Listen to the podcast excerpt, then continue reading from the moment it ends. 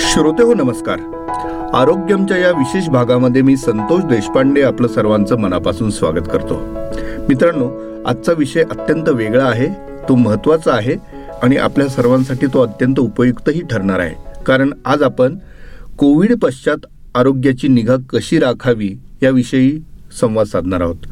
गेल्या दोन वर्षात कोविडच्या विविध लाटांमुळे सर्वांनाच आरोग्याचं मोल लक्षात आलं. अनेकांना कोविडचा त्रास झाला. कित्येकांच्या तो जीवावर बेतला. अनेकांना कोविड पश्चात म्हणजे कोविड होऊन गेल्यानंतर विविध आजार जडले. म्हणजे ज्याला आपण पोस्ट कोविड कॉम्प्लिकेशन्स असं म्हणतो. या सगळ्या परिस्थितीचा विचार करता या पुढच्या काळात उत्तम मार्गदर्शन मिळणं ही अत्यंत महत्त्वाची गरज आहे. आणि ती गरज ओळखून पुण्यातील नामवंत अतिदक्षता तज्ज्ञ डॉक्टर कपिल बोरावके यांनी पोस्ट कोविड वेलनेस क्लिनिक ही संकल्पना आपल्या बोरावके क्लिनिकच्या माध्यमातून साकारली. आणि म्हणूनच ही संकल्पना नेमकी काय आहे ती समजून घेण्यासाठी आज मी त्यांच्याशी संवाद साधणार आहे. डॉक्टर कपिल बोरावके आपलं खूप खूप स्वागत आरोग्यमध्ये. नमस्कार धन्यवाद. सर कोविड होऊन गेल्यानंतर अनेकांच्या मनात खूप प्रश्न आहेत. तर आजच्या या संवादातून आपण त्या प्रश्नांचा माग घेऊया ते प्रश्नांची उत्तरं उलगडण्याचा प्रयत्न करूया. आणि त्यासाठी तुम्ही आज इथं आवर्जून आलेला आहात. माझा तुम्हाला पहिला प्रश्न आहे की कोविडच्या तीन लाटांचा अनुभव आपण सगळ्यांनी घेतलेला आहे. आज मागं वळून बघता एक डॉक्टर म्हणून तुमचा अनुभव तुमची निरीक्षणं नेमकी काय आहेत? एकूणच तुमचं एक डॉक्टर म्हणून ह्या पूर्ण चित्राकडे तुम्ही कसं पाहता? नमस्कार खूप महत्त्वाचा सदर तुम्ही यावेळी किंवा महत्त्वाचा विषय घेतला आहे मला असं वाटतं की दोन हजार बावीसमध्ये जेव्हा आपण मागे वळून बघतो मागच्या दोन वर्षाकडे मार्च दोन हजार वीस जेव्हा ही सगळी लाट सुरू झाली किंवा फेब्रुवारी दोन हजार वीसमध्ये आपल्याकडे जेव्हा बातम्या येत होत्या चायनामध्ये कोविड नावाचा आजार येतो आहे खूप लोक मृत्युमुखी पडत आहेत तेव्हा मला असं वाटतं आपल्या कुणालाही पुसटशी कल्पना नव्हती की हा आजार भारतापर्यंत पोहोचणार आहे. आपल्याला असं वाटलं की हा तिथेच राहणारा आहे आणि आपण याच्याशी निगडीत राहू किंवा हा आजार आपल्या घरापर्यंत पोहोचेल असं केव्हाही आपल्या स्वप्नातही अगदी खराब त्या खराब स्वप्नातही कधी डॉक्टर म्हणून मलाही आलं नाही. आणि कधी मला नाही वाटत कुणालाही वाटलं असेल. जेव्हा ही पहिली लाट सुरू झाली एप्रिलमध्ये आपल्याकडे पुण्यातील मला वाटतं पहिला रुग्ण साधारण पंचवीस मार्च नंतरच्या आसपास पुण्यातील पहिला रुग्ण होता. तर मला असं वाटतं की त्या काळातले जे चॅलेंजेस होते पहिल्या लाटेतले ते खूप वेगळे होते.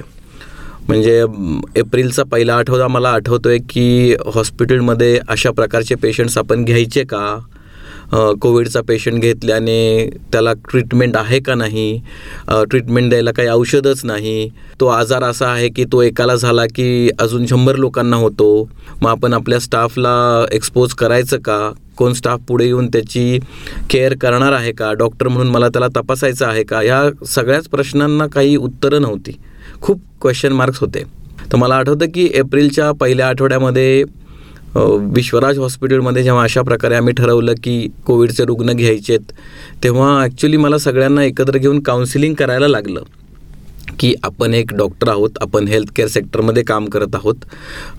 आणि अशा प्रकारचा आजार वाढण्याची शक्यता खूप आहे आणि आपण या गोष्टीपासून पळवाट कुठे नाही आहे आणि आपण जेव्हा या क्षेत्रात उतरायचं ठरवलं आहे तेव्हा आपल्याला आय सी यू कन्सल्टंट म्हणून या सगळ्या गोष्टींना सामोरं जायचं आहे आणि आपल्यालाच पुढे उभं राहून लढायचं आहे आणि या पेशंट्सना आपण केअर करायचं आहे या संदर्भात आम्ही सगळ्या स्टाफना एकत्र आणून त्यांचं काउन्सिलिंग केलं. आणि ते काउन्सिलिंग करून त्यांना आम्ही समजून दिलं की आज हा पेशंट आहे पण उद्या आपण ह्याच्या जागी आपणही असू शकू. आणि मग आपण तेव्हा सेवा नाही देणार तर सेवा कोण देणार आहे? तर मला असं वाटतं की पहिल्या लाटेमध्ये हे चॅलेंजेस होतं की हॉस्पिटल प्रोटोकॉल्स तयार करणे ट्रीटमेंटचे ऑप्शन शोधणे स्टाफला मोटिवेट करणे वापरलेले मटेरियल्स डिस्कार्ड करणे रिलेटिव्ह काउन्सिलिंग करणे आणि या सगळ्यातनं पॅथोफिजिओलॉजी म्हणजे आजार नक्की काय करतोय याच्याबद्दल पण समज स्वतःला करून घेणे स्वतःला एज्युकेट करणे तर हा खूपच चॅलेंजिंग टाईम होता. म्हणजे ज्याला काही असे रुग्ण होते जिथं आम्ही काही करू शकलो नाही आणि रुग्णाचा जीव आम्ही वाचवू शकलो नाही तेव्हा आम्हाला हेल्पलेस फील झाला. अरे आपण एवढं सगळं आहे आपल्याकडे सगळं इक्विपमेंट्स आहेत सगळं आहे पण तरी आपण पेशंटचा जीव वाचवू शकत नाही. ह्याची जी हेल्पलेसनेस होती ती पहिल्या लाटेमध्ये खूप होती मला असं वाटतं. आणि जसं जसं काळ पुढे गेला एप्रिल मे महिन्यामध्ये त्यांना जो जून महिन्यानंतर बऱ्यापैकी गोष्टी समजल्या गेल्या. काय करायच्यात गोष्टी काही नाही करायच्यात. काय प्रकारे त्यांना आपण सामोरे जायचं आहे त्यांना ह्यातनं कसं बाहेर काढायचं? आहे आणि मला असं वाटतं की पहिल्या पंधरा दिवसाचा काळ गेल्यानंतर आम्ही खूपच कॉन्फिडेंटली या अशा सगळ्या प्रकारच्या पेशंट्सना ट्रीटमेंट केली. आणि पहिल्या लाटेतून बऱ्यापैकी मला असं वाटतं की पहिले पंधरा दिवस सोडले तर आम्ही भरपूर पेशंट्सना जीव वाचवण्यासाठी मदत करू शकलो असं मी म्हणेल कारण का मला असं वाटत नाही डॉक्टर कुणाचा जीव वाचवतही नाही जीव घेतही नाही. तर जीव वाचवण्यासाठी आम्ही त्यांना योग्य प्रकारे मार्गदर्शन करू शकलो स्टाफला मोटिवेट करू शकलो. पहिली लाट जेव्हा संपत आली होती आणि संपली त्याच्यानंतर एक महिना असा गेला की आता असं वाटलं की बहुतेक या सर्व चक्रातून आपण बाहेर पडलो आहे मला असं वाटतं की तो काळ गणपतीच्या आसपासचा काळ होता. त्या वर्षीचा आणि मग दुसरी लाट सुरू झाली. आणि मला असं वाटतं की दुसरी लाट ही खूप भयावह होती. मी नेहमी सांगतो की पहिल्या लाटेत काय होतं ते कोणतरी दूर कुठेतरी पॉझिटिव्ह आलं आहे अशा बातम्या आपल्याला यायच्या. तर मला असं वाटतं पण दुसरी लाट असं कुठलं घर नाही आहे किंवा अशी कुठली फॅमिली नाही आहे ज्याच्यापर्यंत दुसरी लाट पोचली नाही. अगदी माझ्या घरातले जवळचे पेशंटसुद्धा यामध्ये ज्यांना कोविड झाला माझ्या सख्ख्या भावाला कोविड झाला म्हणजे ती लाट दुसऱ्या लाटेत परवली आपल्या घरांपर्यंत पोहोचली. आणि मला असं वाटतं असा प्रत्येकाचा अनुभव आहे प्रत्येक डॉक्टरचा अनुभव आहे. आणि दुसरी लाट ही जास्त भयंकर होती ज्याला आपण डेल्टा म्हणू. आणि डेल्टा हा पहिल्या वेवपेक्षा जास्त भयंकर होता. त्यामध्ये ट्रीटमेंटचे भरपूर ऑप्शन्स आपल्याकडे होते. आपल्याला त्याबद्दल जास्त माहिती झालेली होती. आपण जास्त इक्विप्ड होतो. तरीसुद्धा मला असं वाटतं सर्वात जास्त मृत्यू जे झाले ते दुसऱ्या लाटेमध्ये झाले. प्रॉब्लेम मी सांगू शकेल की एक दिवस माझ्या ओपडीचा असा होता ज्याच्यात मी एक जे काही पेशंट बघितले तीस पस्तीस पेशंट त्या प्रत्येक तीस पस्तीस पेशंटच्या प्रत्येक फॅमिलीतला एक मेंबर त्या दुसऱ्या लाटेमध्ये गेलेला होता. मला असं वाटतं की हे दर्शवतं की ती किती भयंकर होती. आणि दुसऱ्या लाटेमध्ये मला असं वाटतं की भरपूर काही आपल्याला शिकवून गेली. एक डॉक्टर म्हणून असेल महत्त्वाची गोष्ट की आपल्या लिमिटेशन्स काय आहेत याबद्दल आपल्याला खूप डोळे उघडणारी ती लाट होती. आणि त्या लाटेमध्ये ज्या प्रकारचं सामाजिक वातावरण होतं मला असं वाटतं त्यात लोकांनाही आपल्या जवळच्या लोकांबद्दलचं असलेलं प्रेम जिवाळा त्यांच्याशी आपण असलेले आपले संबंध किंवा आपले ऋणानुबंध कसं जपणं गरजेचं आहे या सगळ्या गोष्टी मला वाटतं कोविडनं शिकवल्या. आणि मी नेहमी म्हणतो की कोविडनं फक्त आजाराबद्दल नाही शिकवलं तर नात्यांबद्दल खूप काही शिकवलं. आणि मला असं वाटतं दुसऱ्या लाटेत आपल्याला तो अनुभव खूप जास्त प्रमाणात आला. दुसऱ्या लाटेमध्ये जरी मृत्यू जास्त प्रमाणात झाले तरी रुग्णांची संख्याही जास्त होती. तर त्या प्रमाणात बघितलं तर भरपूर रुग्णांना आपण त्यातून बाहेर काढू शकलो. दुसऱ्या लाटेनंतर साधारण डिसेंबरच्या आसपास दिल्लीमध्ये अजूनही जेव्हा लाट होती पण मला असं वाटतं आपल्या भागामध्ये लाट डिसेंबरनंतर बऱ्यापैकी कमी झाली. आणि प्रॉब्ली ती जी धोका होता तो शेवटी शेवटी कमी झाला. जेव्हा दुसऱ्या लाटेतून आपण पूर्ण बाहेर आलो तर त्यानंतर एक दोन अडीच महिन्याचा काळ गेला ज्याच्यामध्ये अगदीच काही नव्हतं. आता असं वाटलं अरे कोविड गेला म्हणजे मास्क वापरावा का नाही याविषयी चर्चा सुरू झाल्या. पण तितक्यातच तिसरी लाट आली. तिसरी लाट खूप भयंकर नव्हती. ज्याला आपण ओमिक्रॉन म्हणू. व्हेरियंट होता. तर त्या तिसऱ्या लाटेमध्ये साधारणतः दहामधले आठ पेशंट्स तर घरीच बरे होत होते. किंबहुना आम्ही त्यांना घरी बरा होण्या करण्यासाठीच एफर्ट होतो आणि कमीत कमी पेशंट्सना कसं हॉस्पिटलाइज करता येईल या गोष्टीकडे पण तिसऱ्या लाटेमध्ये म्हणजे खूप लक्ष होतं. वेग होता खूप पण त्याची तीव्रता तीव्रता कमी. तिसऱ्या लाटेमध्ये वेग खूप होता पण त्याची तीव्रता खूपच कमी होती. सौम्य होता. आणि पाच ते सात दिवसामध्ये पेशंट्स वॅक्सिनेशनने पण वॅक्सिनेशनने पण फरक. मला असं वाटतं दुसऱ्या आणि तिसऱ्या लाटेमध्ये जो फरक होता तर मला असं वाटतं दुसऱ्या लाटेनंतर आपल्याकडं वॅक्सिन घेण्याबद्दल कुठलंही कन्फ्युजन नव्हतं राहिलं. आणि दुसऱ्या आणि तिसऱ्या लाटेच्या मध्ये बऱ्यापैकी प्रमाणात वॅक्सिनेशन पण झालेलं होतं. आणि जो काही व्हेरिएशन झाले होते किंवा अँटीजेनिक व्हेरिएशन होऊन जो व्हेरियंट आला होता ओमिक्रॉन तो नक्कीच अति फास्ट स्प्रेड होत होता. म्हणजे जसं संसर्ग जास्त होता पण त्याची तीव्रता नक्कीच कमी होती. दुसऱ्या लाटेमधले मी चॅलेंजेसबद्दल बोललो तर इन्फ्रास्ट्रक्चरल जे चॅलेंजेस होते लाईक अवेबिलिटी ऑफ ऑक्सिजनपासनं अवेबिलिटीपासून बेड ह्या सगळ्या चॅलेंजेस होत्या. तर मला असं वाटतं की ॲडमिनिस्ट्रेटिव्ह लेवल्सवर सगळ्यांनीच त्यांच्या परीनं खूप काही प्रयत्न केले.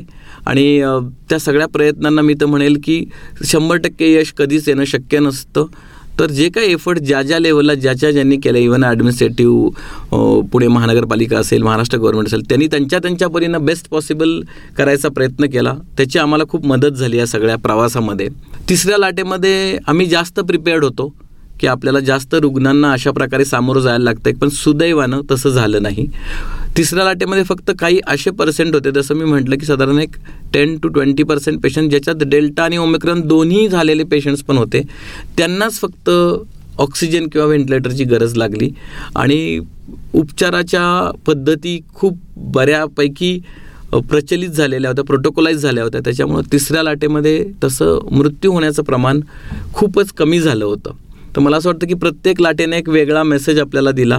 पहिल्या लाटेचे चॅलेंजेस वेगळे होते दुसऱ्या लाटेचे जास्त चॅलेंजेस इन्फ्रास्ट्रक्चरल पण होते. तिसऱ्या लाटेमध्ये प्रॉब्ली हे चॅलेंजेस होते की काही नाही द्यायचं आहे आणि प्रॉब्ली असं होतं की ओव्हर प्रिस्क्रिप्शन्स होत आहेत का तिसऱ्या लाटेमध्ये? तर तिसऱ्या लाटेमध्ये आम्हाला आमच्या कलिग्सना प्रॉब्ली बरोबर घेऊन चालायला लागलं की किती लिमिटेड गोष्टीच फक्त आपल्याला करायच्या आहेत आणि त्याच्यात आम्हाला बऱ्यापैकी यश आलं.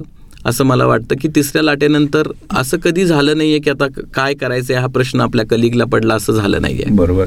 आणि डॉक्टर अतिदक्षता विभागातील डॉक्टरांची जी संघटना आहे I S C C M ज्याला आपण Indian Society of Critical Care Medicine म्हणतो तर त्याचाही तुमच्याकडे जबाबदारी होती ह्या काळात.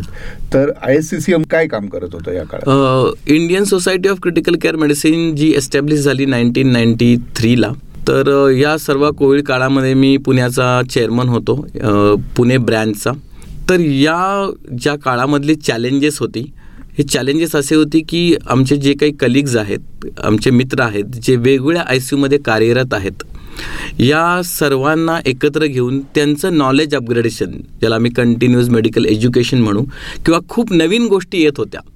आणि काळ असा नव्हता की आम्ही नेहमीसारखं एकत्र येऊन एकत्र बसून त्याविषयी चर्चा करून वेगळा वेळ काढणं. वेगळा वेळ काढणंही शक्य नव्हतं आणि फिजिकली एकत्र येणं प्रॅक्टिकली पॉसिबल नव्हतं. मग अशा वेळी आम्ही जी मदत घेतली ती टेक्नॉलॉजीची मदत घेतली. तोपर्यंत वेगवेगळे प्लॅटफॉर्म्स आले होते. ज्या प्लॅटफॉर्म्सवर आम्ही सगळे एकत्रितपणे एकमेकाला बघून एकमेकाशी बोलू शकत होतो. आणि असा कधी विचारच केला नव्हता. आणि हे तंत्रज्ञान पूर्वी होतं का नव्हतं हेही माहीत नाही आहे मला.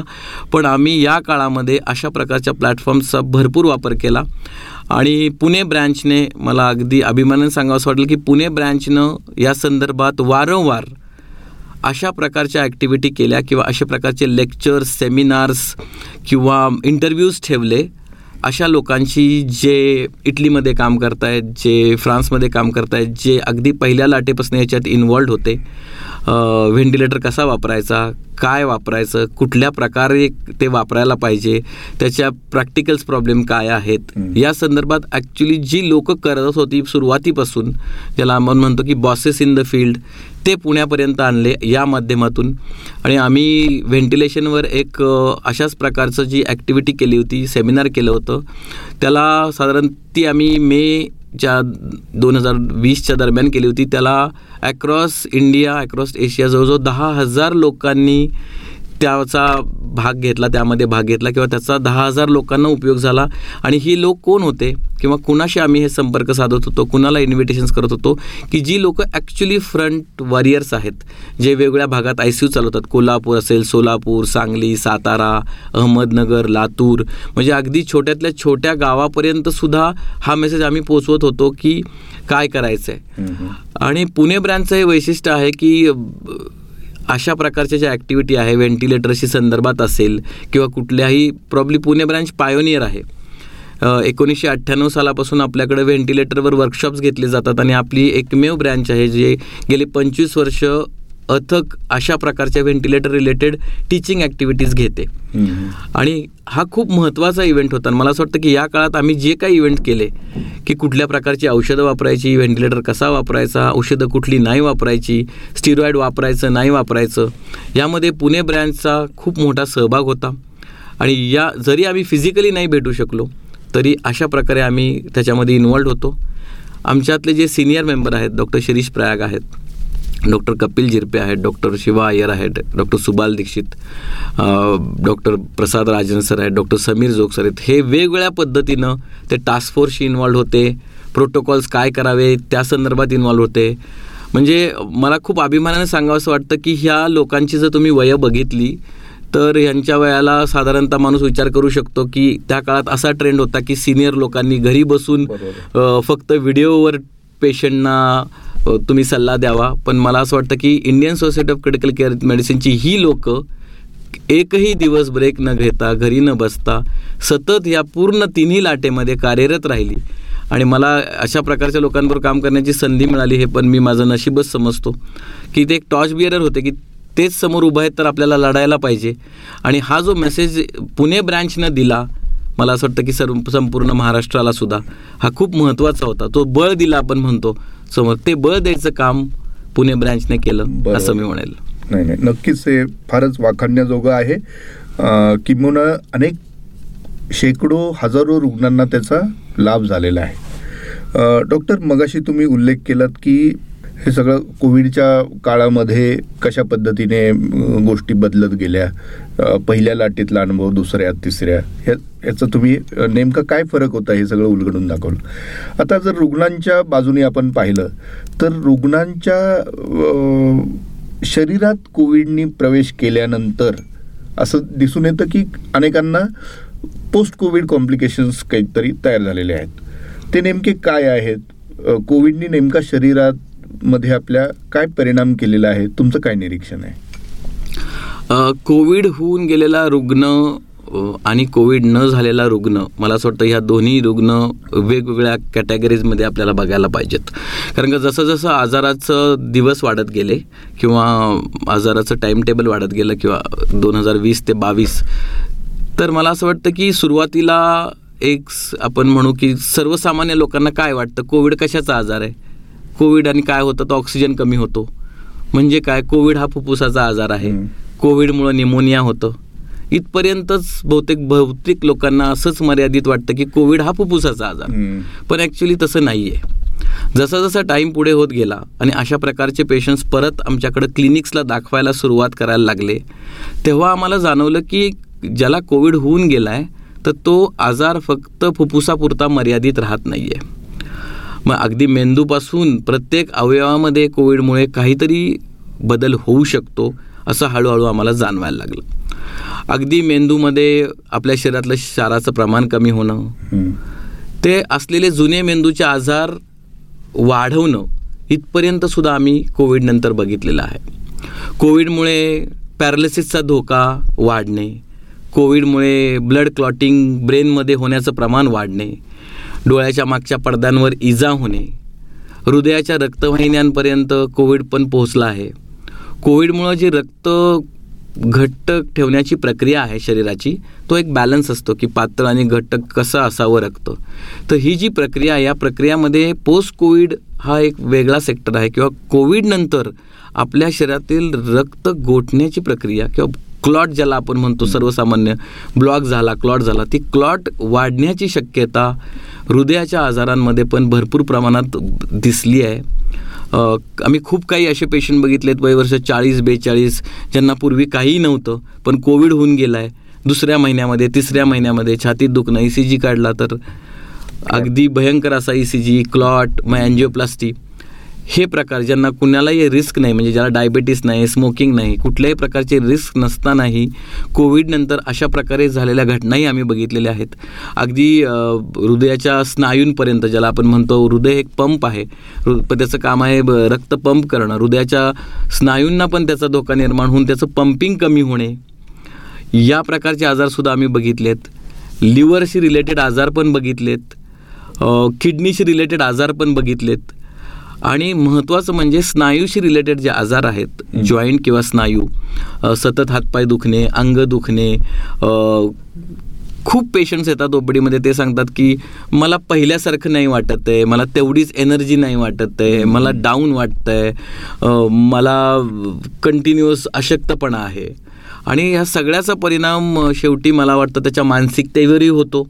आणि तो आपल्याला दुर्लक्षित करून अजिबात चालणार नाही आहे की मला कोविड होऊन गेला आहे आणि त्याच्यानंतर मग मी कुठे अडकलो आहे का? आणि ही ग- व्याधी मला लाईफ टाईम राहणार आहे का? याचा परिणाम त्यांच्या मानसिकतेवरही झाला आहे झोप न लागणे विचार येणे स्वप्न पडणे ज्याला आम्ही काही मानसिक आजाराकडं पण त्यांची वाटचाल झालेली बघितली आहे कोविडनंतर तर मला नेहमी असं वाटतं की कोविडच्या दुसऱ्या लाटेनंतर जेव्हा आम्ही खूप सिरियस पेशंट्स बरे करत होतो तेव्हा दुसऱ्या लाटेच्या शेवटी शेवटी असं जाणवायला लागलं की आपण यांना बरं तर करतोय खरं पण यांची नंतर कोण काळजी घेणार? बरोबर यांना आपण बरं केलं जीव वाचला आय सी यूतून बाहेर आले ऑक्सिजन नाही आहे यांना. पण हे घरी गेल्यावर बरे झाले का? तर एक डॉक्टर म्हणून मला स्वतःला हा प्रश्न नेहमी विचारावासा वाटायचा की अरे आपण यांना यांचा जीव तर वाचला हे बरे तर झाले ह्यांचं पुढे काय? मग सोडून दिलं का? काम संपलं का माझं डॉक्टर म्हणून? तर मला असं वाटतं की येणाऱ्या पुढच्या महिन्याच्या काळात ती शिकवण खूप महत्त्वाची होती की अरे काहीतरी करायला पाहिजे यांच्यासाठी. कोणीतरी यांचीही वेगळी काळजी घेतली पाहिजे. म्हणून एक पोस्ट कोविड केअर असा काही कन्सेप्ट आहे का? ज्याच्यात त्यांना एज्युकेट करता येईल त्यांना अवेअरनेस क्रिएट करता येईल त्यांना याच्याबद्दल जास्त माहिती देता येईल की तुम्हाला कोविड होऊन गेला तर तुम्ही पुढे काय करायचं आहे तुम्ही कशी आपल्या शरीराची काळजी घ्यायची आहे? हृदयाची कशी काळजी घ्यायची आहे? लिव्हरची कशी काळजी घ्यायची आहे? तुमच्या किडनीची कशी काळजी घ्यायची आहे? जी पूर्वीपेक्षा का जास्त घ्यायची आहे? या प्रमाणात या किंवा या गोष्टींकडं त्यांचं लक्ष वेधणं ही तेवढ्याच प्रमाणात गरजेचं होतं. यामध्ये चॅलेंजेस हा आहे की एखादा पेशंट कोविडनंतर जेव्हा घरी जात होता तेव्हा नक्कीच कोविडमध्ये ज्या प्रकारचं वातावरण होतं लॉकडाऊन होतं फायनान्शियल बर्डन होतं सगळ्या समाजावर एखाद्याचं शॉप असेल ते बंद होतं. त्याचे इन्कम ड्रॉप डाऊन होता. ह्या सगळ्यात एकदा कोविडनंतर बरं झाल्यानंतर आपल्याला परत पैसे खर्च करायला लागणार आहेत ह्या सगळ्या गोष्टीसाठी. हे पण खूप चॅलेंजिंग होतं. आणि त्यांना या संदर्भात अरे नाही तुला आज हे का गरजेचं आहे की आज तू याच्यावर एक्स खर्च करशील पण ते नाही केले तर तू चार महिन्यांनी त्याच्या दहा पट खर्च करणार आहेस आणि तुझ्या जीवाला धोका निर्माण करणाऱ्या गोष्टीही होऊ शकतात. हे त्यांच्यापर्यंत ह्या को पोस्ट कोविड क्लिनिक्समधनं सांगणं मला असं वाटतं खूप गरजेचं देखील वाढवावं लागलं. वाढवावं लागलं. आणि यांच्याशी बोलणं खूप गरजेचं आहे अशा पेशंटशी. फक्त रिपोर्ट करून किंवा काही आकडे बघून ह्यातून गोष्टी साध्य नाहीत होणार आहे त्यांची मानसिकता जाणून घेणं आणि त्यांना हे त्यांच्या गळी उतरवणं ज्याला आपण म्हणतो की अरे बाबा हे का करायचं आहे काय महत्त्वाचं आहे? तर कोविड सुरू झाला तो फुफ्फुसाचा आजार पण आज बघताल तर फुफ्फुसाचा आजार एक पार्ट आहे. बाकी सगळ्या अवयवांवर पण त्याची इन्व्हॉल्वमेंट आहे. महत्त्वाचं म्हणजे ब्लड क्लॉटिंग होणं. जास्त अधिक प्रमाणात. हे खूप जास्त महत्त्वाचं होतं मला असं वाटतं. आणि आजच्या आत्ताच्या दोन हजार बावीसमध्ये सुद्धा मला असं वाटतं पुढच्या वर्ष दोन वर्षामध्ये अशा प्रकारच्या पेशंट्सना एक वेगळ्या प्रकारे हाताळणं गरजेचं आहे. त्यांना वेगळा सल्ला देणं गरजेचं आहे. त्यांना वेगळा टाईम देणं गरजेचं आहे.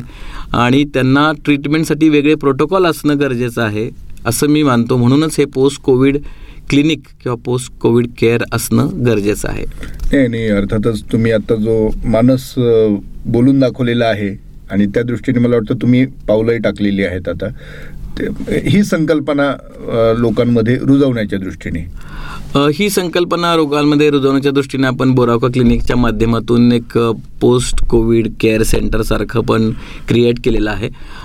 जिथे आपण डेडिकेटेड लोकांना वेळ देऊन किंवा डेडिकेटेड सर्व्हिसेस देऊन त्यांना पोस्ट कोविड केअर म्हणजे काय या संदर्भात एक वेगळं मार्गदर्शन केलं जातं जे इतर रुग्णांपेक्षा वेगळं असतं. आणि मला असं वाटतं की त्याचा जो माझा अनुभव आहे गेल्या दोन तीन महिन्याचा तो खूप पॉझिटिव्ह आहे. लोकांचे आलेले अभिप्रायही त्याविषयी खूप चांगले आहेत. आणि लोक खूप पॉझिटिव्हली त्या गोष्टीकडे बघतायत. त्याचाही मला प्रॉब्ली हेच आपल्याला बळ देतं की पुढे हे करायला पाहिजे. आता एक मोना लोकांकडून आम्हाला रिक्वेस्ट येते की नाही सर अशा प्रकारचे अजून माझे दोन मित्र आहेत. अजून चार मित्र आहेत. मी त्यांना घेऊन येऊ का? त्यांना गरज आहे. आणि ही गरज समाजातले काही असे घटक आहेत ज्यांच्यापर्यंत आपल्याला पोचवायला पाहिजे जिथं पोचत आहे नाही नक्कीच पण तुमच्या या प्रयत्नातून ती गरज पोहोचेलच लोकांपर्यंत आणि त्याचा त्यांना निश्चितच फायदा होईल. डॉक्टर तुम्ही अतिदक्षता तज्ज्ञ तर आहातच पण त्याहून आणखी एक तुमची दुसरी ओळख आहे ती म्हणजे मधुमेह तज्ज्ञ देखील आहात तुम्ही. आता ज्या लोकांना किंवा ज्या रुग्णांना ऑलरेडी मधुमेह आहे त्यांना कोविड नंतर काय वेगळा त्रास होतो? या प्रश्नाचं उत्तर मी थोडं वेगळ्या प्रकारे देईल.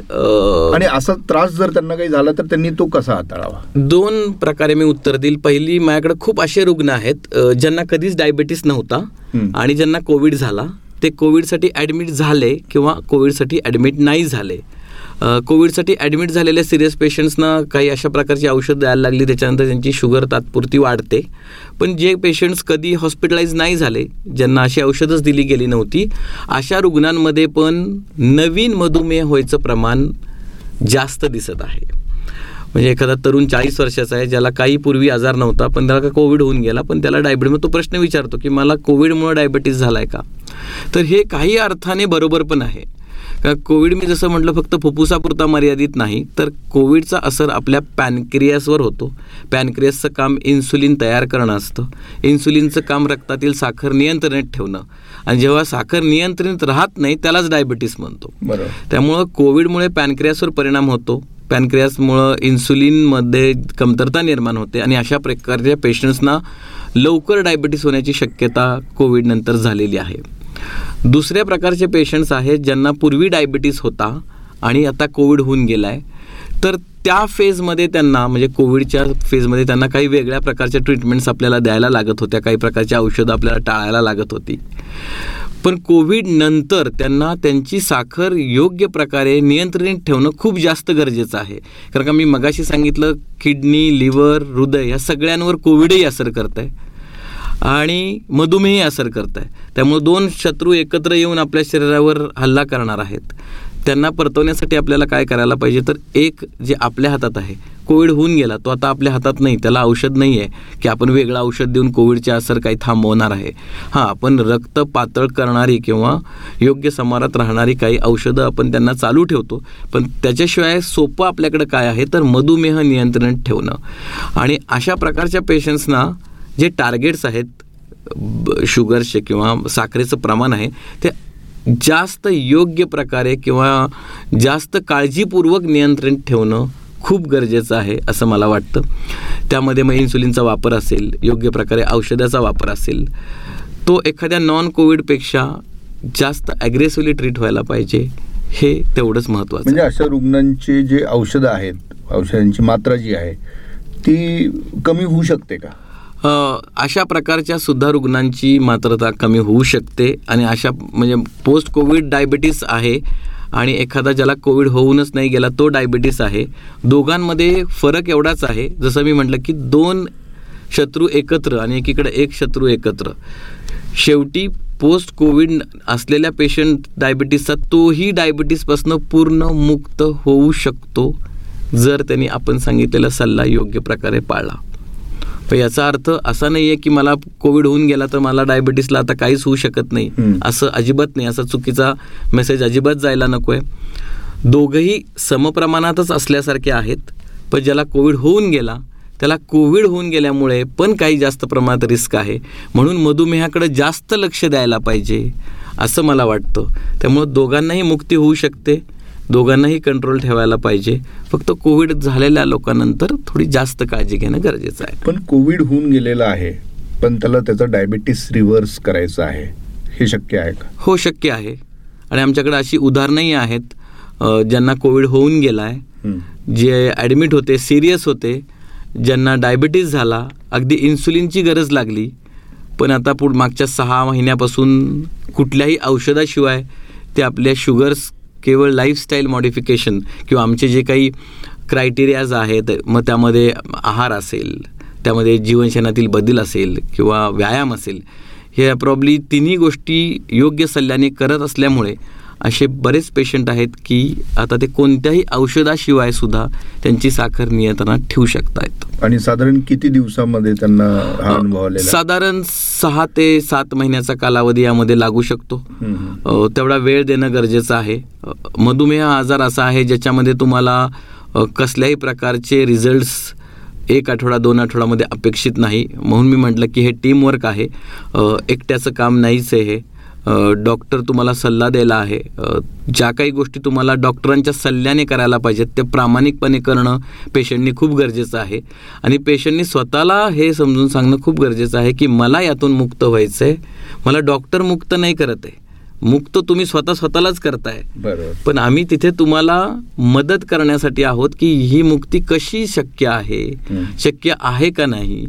आम्ही नेहमी म्हणतो की one size doesn't fit all याचा अर्थ काय की प्रत्येक रुग्ण वेगळा आहे. प्रत्येकाचा चेहरा वेगळा आहे प्रत्येकाचा स्वभाव वेगळा आहे. एक माणूस दुसऱ्या माणसासारखा नाही. प्रकृतीच वेगळी प्रकृती वेगळी आहे. म्हणजे अगदी जुळी भावंड सुद्धा एकमेकासारखी नसतात. त्याच्यामुळे एक माणूस दुसऱ्या माणसासारखा असणं शक्य नाही.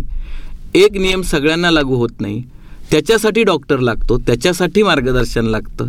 आणि हेच कारण असेल ना की एक गोळी ठीक आहे ती स्टँडर्ड गोळी असेल कुठली ती मला जर अर्धी लागत असेल तर दुसऱ्या व्यक्तीला ती अर्धीची गरज नाही कदाचित त्याला पूर्ण लागत असेल. अगदी बरोबर. जसं आपण म्हणतो की आम्ही पाच जण हॉटेलमध्ये गेलो.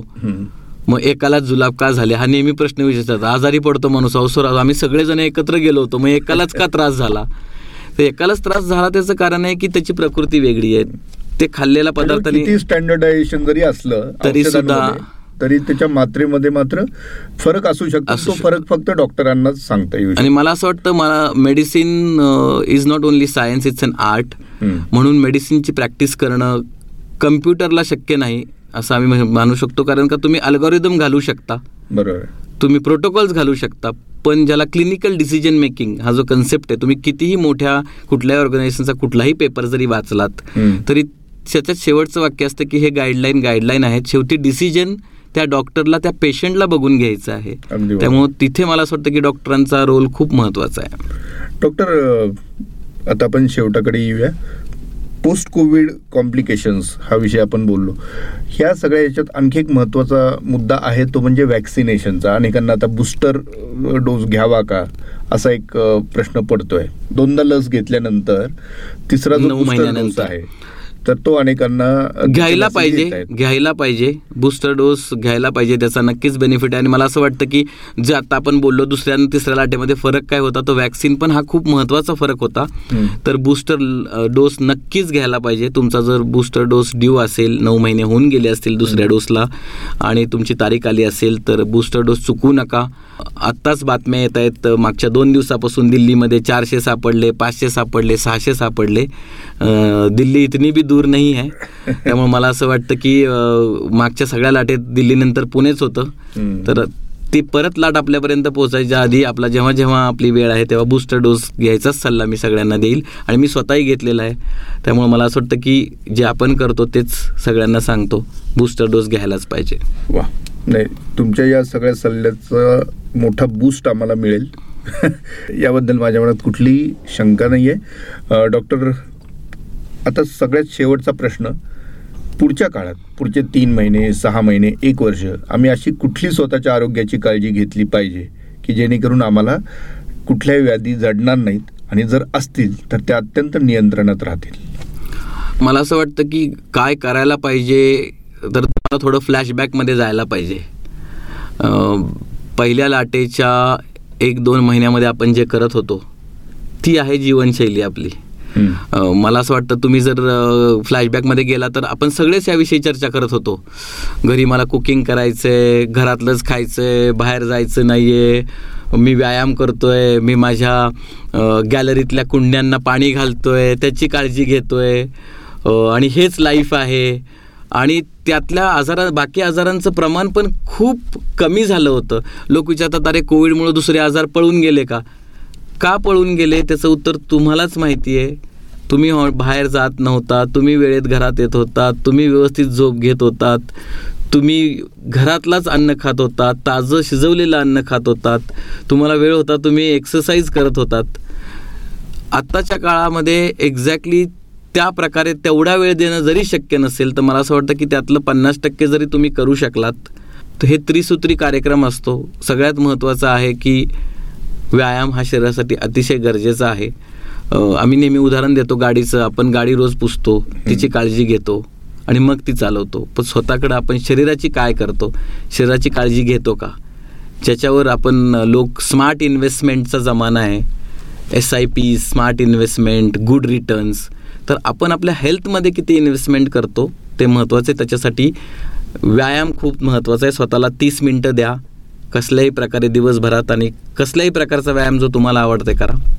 दुसरी गोष्ट आहे योग्य पद्धतीनं आणि योग्य वेळी आहार घेणं. आहाराच्या वेळा नियमित ठेवा.